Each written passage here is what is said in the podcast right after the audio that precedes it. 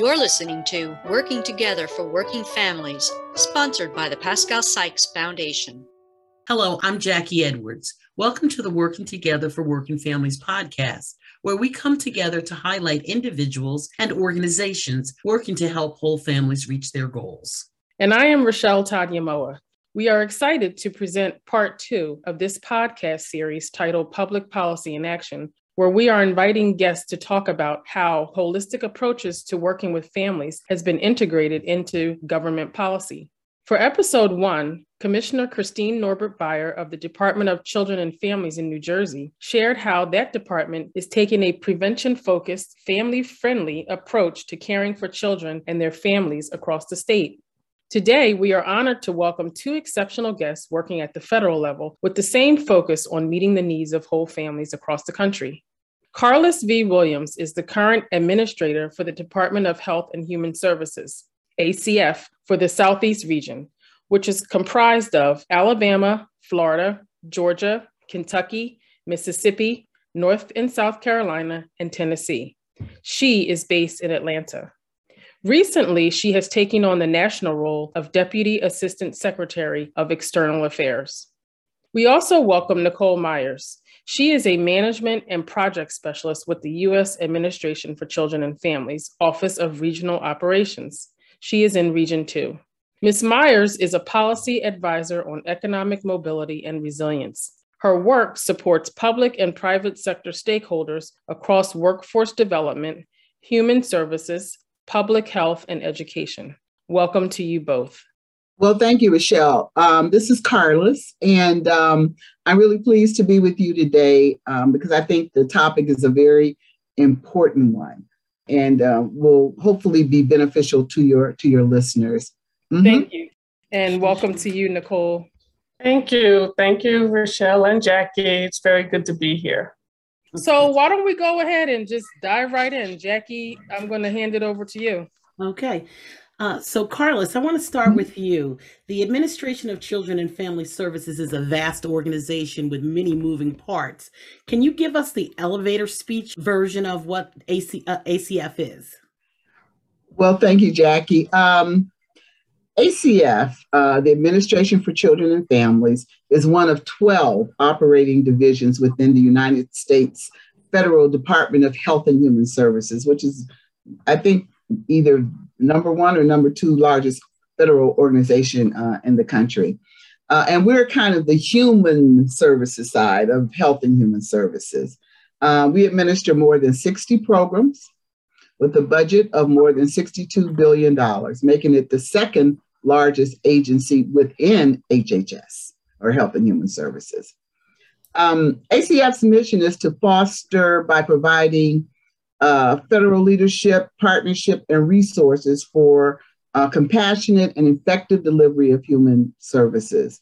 And we do this through partnerships, uh, funding opportunities, uh, and, and we, we also provide very critical assistance to vulnerable populations. And we help families to achieve prosperity and independence in our uh, working relationship and partnerships with states, tribes, and territories. We aim to empower families and individuals to increase their economic independence and productivity. We encourage strong and healthy, supportive communities, and we create partnerships with frontline service providers, states, localities, tribal communities to identify and implement solutions that transcend tra- traditional program boundaries. So at ACF, we also intend to do our part to build a more just and equitable nation with systems that treat everyone with fairness. That's why race equity, for instance, is a priority of our agency, and addressing race equity is an essential step in sparking meaning, meaningful societal change. That's great. That's amazing. I knew that it had a lot of moving parts, but that's really some good good information. Nicole, you represent a region of ACF can you briefly tell us um, how your region is connected to the broader um, ACF administration? So I work in the Office of Regional Operations within the regional office. For ACF, we have a headquarters and we have 10 regional offices. We are positioned in Region 2. Region 2 covers the jurisdictions of New York, New Jersey, Puerto Rico, and the Virgin Islands. And in ORO, which is the Office of Regional Operations, ORO responds and adapts to ACF, HHS, and the administration's priorities.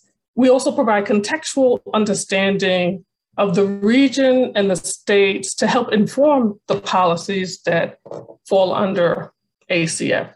The regional administrators, who are also positioned in our regions, represent the assistant secretary in the regions in their communications with the states, with the commissioners and uh, other stakeholders that are focused on human service deliveries. We also partner with federal partners and state partners. Thank you both. You've given us an idea of your geographic locations and how vast those agencies are. Uh, let's get into a little bit more detail about what you do. On our last uh, podcast episode, as I mentioned, we sat down with the um, commissioner for the Department of uh, Children and Families for the state of New Jersey. And during that conversation, uh, we talked a lot about the importance of including family voice in the work that that department does. So, this question is for either of you. Uh, can you maybe, one, talk about how you incorporate family voice and what you do? And also, give us a sense of how you, I think you just mentioned it, Nicole, but how do you collaborate with um, at the state level, for example? Uh, primary prevention, economic mobility, uh, race equity initiatives, you know, are tended to promote the integration of human service delivery into a human centered and outcome focused design with the goal of empowering families. And one of the ways that we do that is through promoting the importance of putting families at the center, which is the basis of what Family Voice is all about.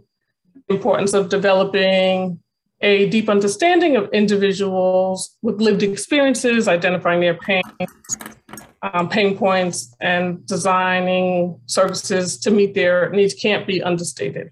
And so ACF strongly encourages uh, all human service agencies, including child welfare agencies and courts and child support enforcement agencies, uh, Office of Family Assistance, Head Start, all of those stakeholders into working collaboratively to prioritize family needs and build systems and adopt approaches that strengthen families.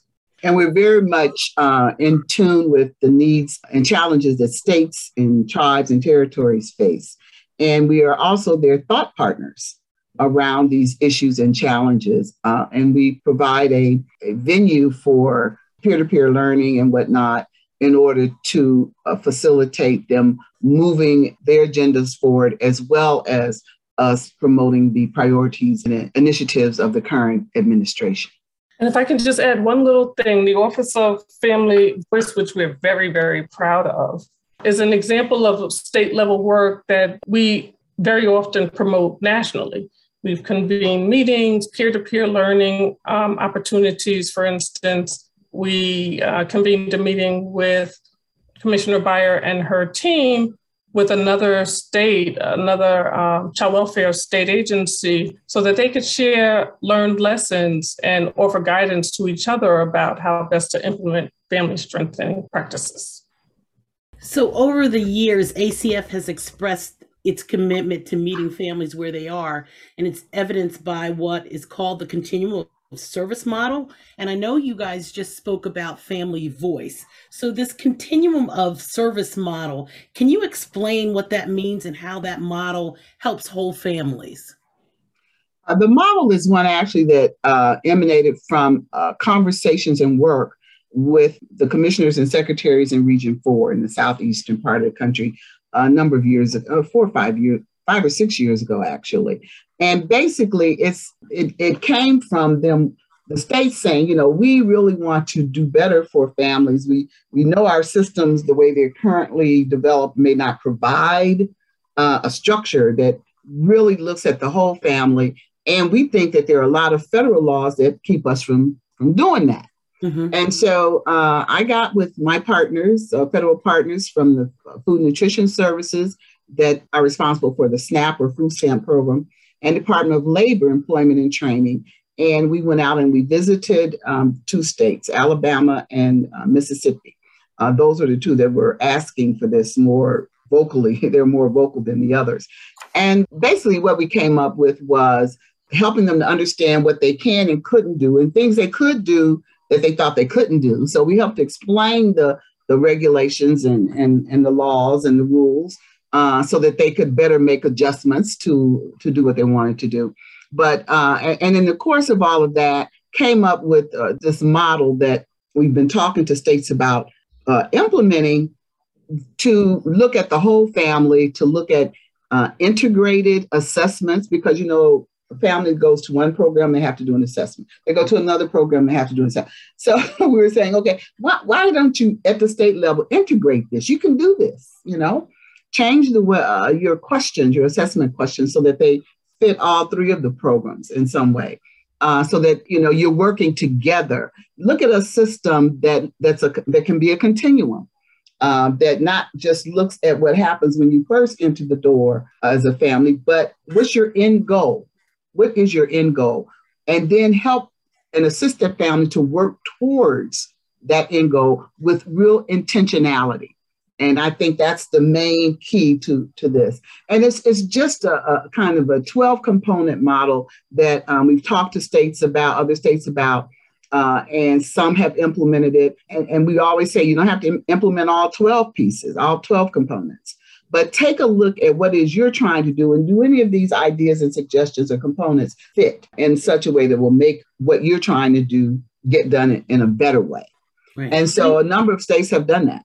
Mm-hmm. I mean, that's great. I think because you know some of the departments that you talked about you know you touch people families in those departments and they should be speaking to families and family it's hard when family are trying to navigate you know the systems. They have to go fill out paperwork here and, and if those mm-hmm. systems talk to each other you that continuum is so important.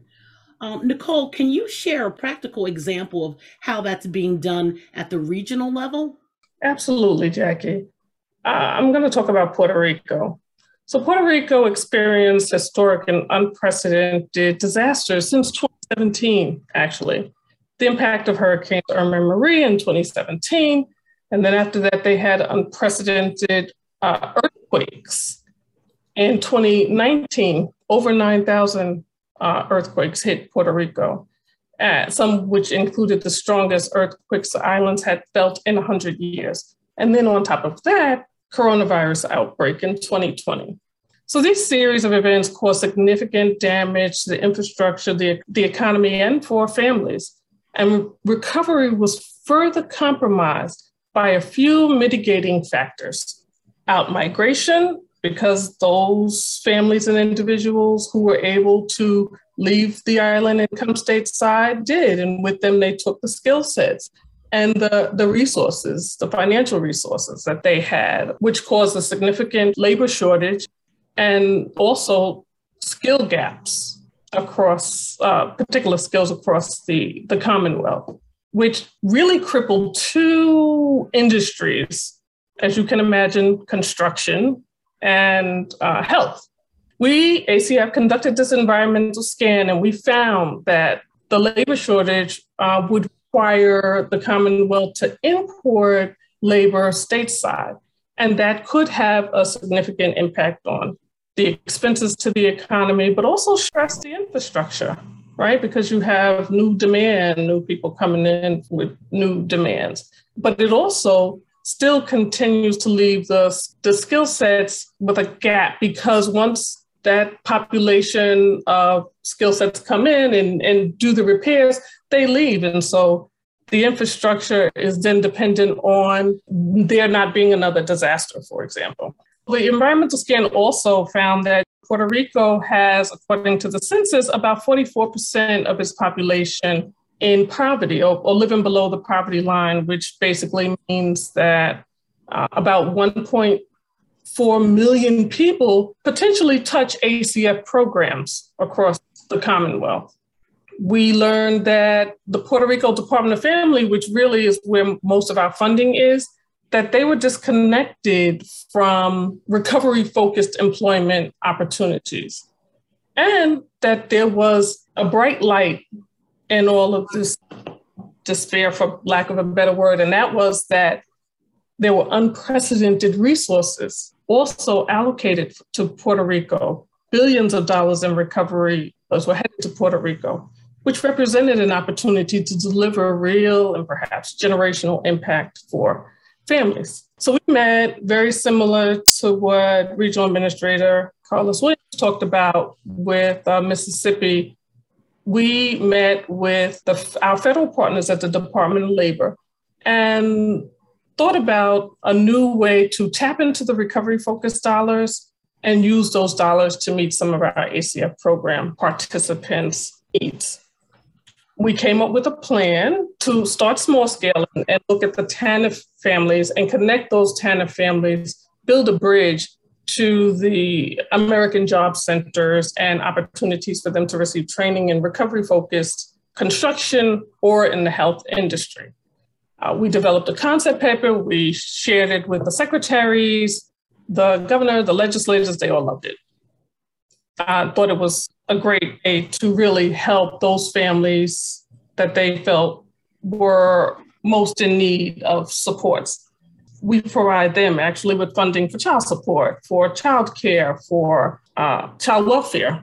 And so we looked at taking a, a small pilot location focusing in on a particular number of families, building wraparound services for those families through partnerships, both at the federal level and the state level, to create opportunities, training opportunities, and employment opportunities that really landed in some uh, real career pathways and sustainable pathways for families, and latching with the other supports programs that are operated under the Department of Health, pulling in the child supports and the TANF dollars or child welfare dollars, whatever dollars we needed to really be able to comprehensively provide a plan informed by what the, the families asked for that really met their needs and helped them along the pathway.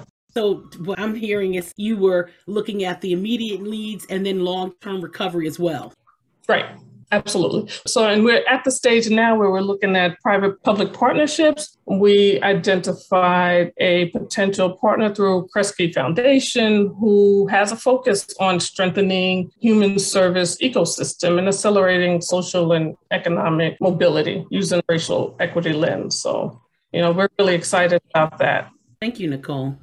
So, as we've said, the topic of this series that we've done is um public policy in action. And when you think about public policy it's more like a concept or a model or a practice has become institutionalized. So you know the pascale sykes foundation we are you know a strong champion of the whole family approach. And it's really about as you mentioned nicole with uh, the puerto rico example listening to families letting them take the lead they are basically setting their own goals. And it's also about you know breaking down some of the silos where you're not just working with the children and you're not just working with the adults but you're working with that whole family unit whatever that may be for a particular community.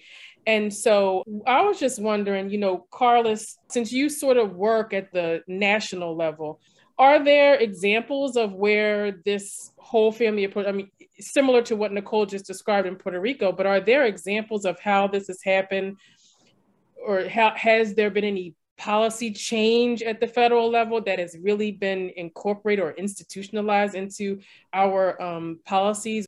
Right. Um, the uh, at ACF, we are definitely embedding, have been embedding that whole two gen approach, which is what it was called a few years back, uh, and now we call it whole family approach, which is basically the same thing. It's becoming embedded in the work that we do across our programs.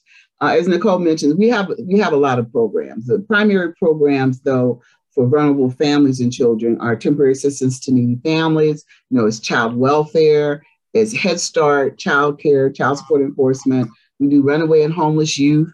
We also um, work. Uh, we have uh, administration for Native Americans. And we also have priorities and initiatives that look at the conditions of families. Human trafficking, um, we do emergency preparedness and response, the human services side of that. We work very closely with FEMA around. And so you know, we we have in the work that we do, we work to help educate states and and other jurisdictions to really look at, you know, what types of services are you providing and how are you providing them that impact the whole family. We work in partnership with foundations who are interested in this path uh, as well as and also with other community organizations to make sure that we're uh, developing some of the regulations that we do to make sure we're working with the whole families, such as our, our relative care organizations that re- relative care policies that work with families to take in children of their uh, families who are going into the child welfare, welfare system. Uh, we have begun with our whole equity initiative uh, at ACF to make sure that we're including client voices, talking to clients, folks that are actually accessing these services and asking them, what is it that, that works for you? What doesn't work for you? How can we do better? We're listening to them.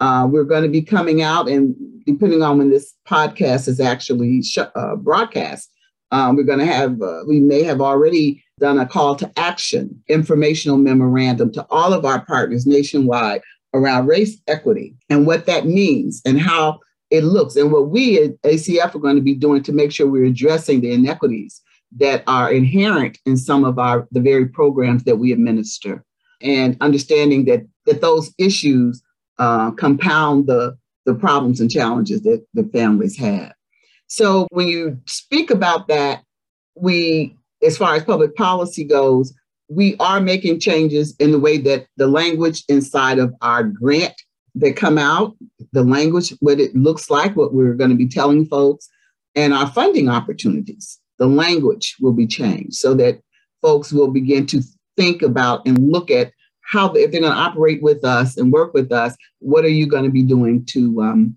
to make sure equity is in place and make sure you're hearing the voice of the folks that are being impacted.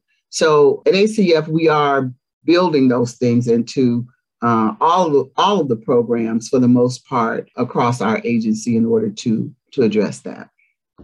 So, Carlis, you know, you're talking about the whole family approach around incorporating it, into policy and when you're talking about race equity and equity across the board and you mentioned that you would the administration does give out grant to advance it sounds like the whole family approach work collectively can you or either Nicole share about some of the grants that you you have made that is working around the whole family approach?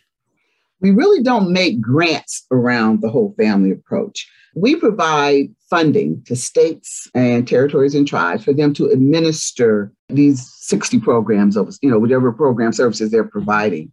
And what we're doing is we're saying to them, we are the ones who are providing the funding for you to administer, say, for example, the child welfare program. You need to make sure that you're administering it through a, equity lens. You need to consider the whole family when you're dealing with, with these families with children that are in care. Mm-hmm. Uh, when you talk about temporary assistance for needy families, it's not just the mom or dad that's coming in asking for, for help and assistance you also need to understand the, the, the environment, the context from which they're, they're coming in order to provide these services. And we're saying in our funding to you, take a look at that. You need to maybe make some adjustment and changes. So at this point in time, we're not um, doing specific funding for whole family approaches, but we are telling our the folks who receive our funding that they need to be looking at how they're providing those services through these different lenses that they haven't been before. Thank you for clarifying that mm-hmm. and actually really getting a better understanding of how those important services that your administration offers support the entire family. Mm-hmm. I think that is so important to, you know, because when people hear two gen approach and then you're thinking, how do I do this? How do I make this work? When and your services really help to support families around that whole approach. So I right. appreciate that you clarifying that for us. No problem. And one thing I would like to mention this whole idea around 2Gen, it's been around for years. Sure. And it's certainly the whole model that Head Start is built on, working with the children and the families. So it's not new. but mm-hmm. it's becoming embedded across a number of programs and not just in, in ACF. I mean, we're looking at changes being made in HHS programs, the health on the health services side, the mental health mm-hmm. side. With this administration, with the Biden Harris administration, they are really focused in on federal agencies looking at the safety net systems in our society through different eyes. Um, that includes racial you know equity looking at the entire family so that you can provide services that they can so that they can get out of the safety net system and not come back in neither them nor their to really address intergenerational poverty so that's exciting It us. is. it sounds mm-hmm. exciting you know the housing component of that as well is yes. really important as well you know it's great carlis you mentioned uh-huh. previously about uh, working in partnership especially with um, philanthropists. And so we were just wondering if you could share with us who are some of your other primary partners that are working in tandem with you to get some of your issues across um, that you care about at ACF? Um, we work with associations, for instance, APHSA. We work with, um, uh, and, and we meet with them, and, and other associations, uh, National Association for Counties and National uh, Council on um, uh, State Legislators. I mean, so we work with a lot of associations and, and groups. We also work with philanthropy. If, you know, depending on what they're interested in, you know, they'll come to us and, and let us know, you know, well, for instance, we've done a, a project for the last uh, several years in Region 1, uh, which is the northeastern part of the country, uh, the six states up there, around, again, the whole approach to jobs and employment and it's been supported by the Kellogg Foundation. And uh, also in Region 4, they're working with us around peer learning communities that where we're bringing states together. We've always done it in the past, but now we're trying to do it in a more formalized way around specific topic areas that address and is, are inclusive of whole family approaches, as well as economic mobility uh, and equity. So many foundations, you know, depending on what their goals are, you know, what direction they're headed in, can work with us and do work with us in the regions, not necessarily nationally, but there might be regional connections. Uh, for instance, um, you all have been doing this whole family approaches to work. Uh, and I know working uh, closely with ACF in Region 2 around some of this, uh, some of these activities.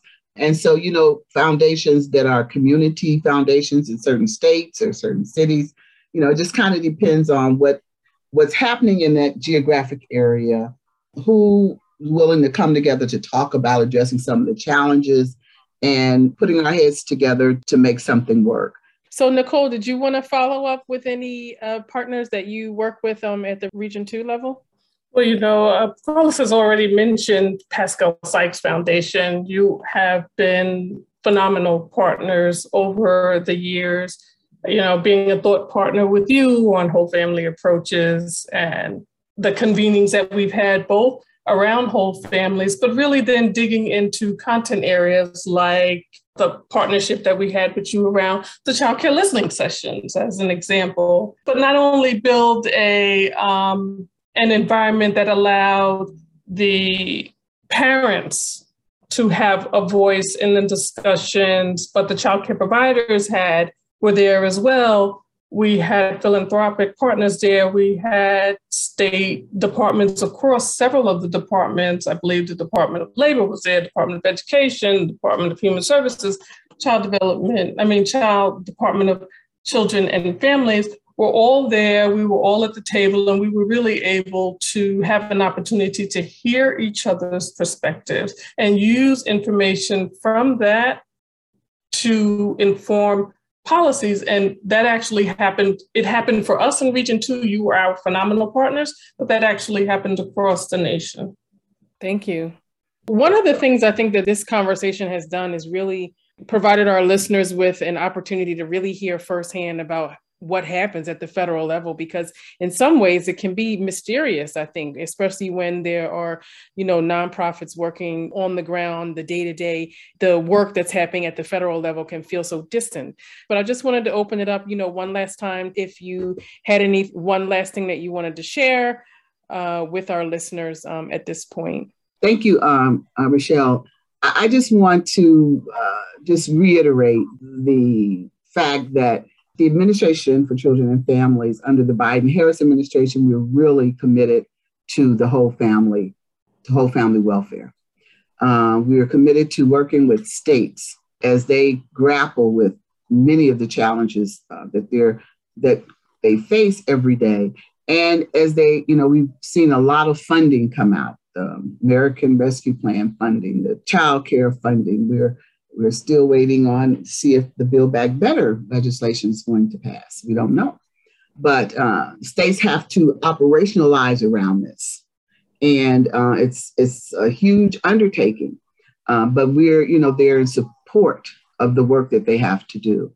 And for families that we serve, the importance of family voice in all that we do in the, the way that we, we make policy um, the way that it's implemented, how we monitor to make sure it's happening. All of those are important aspects of the work that we do and uh, continue to to do under this administration. And um, we're just, as I said earlier, we're really pleased that um, the the focus, you know, on the family, um, the whole family, this family voice, looking at economic mobility, really looking at how families can be supported to self sufficiency in ways that maybe we haven't done before is um, is is what we do. Thank you.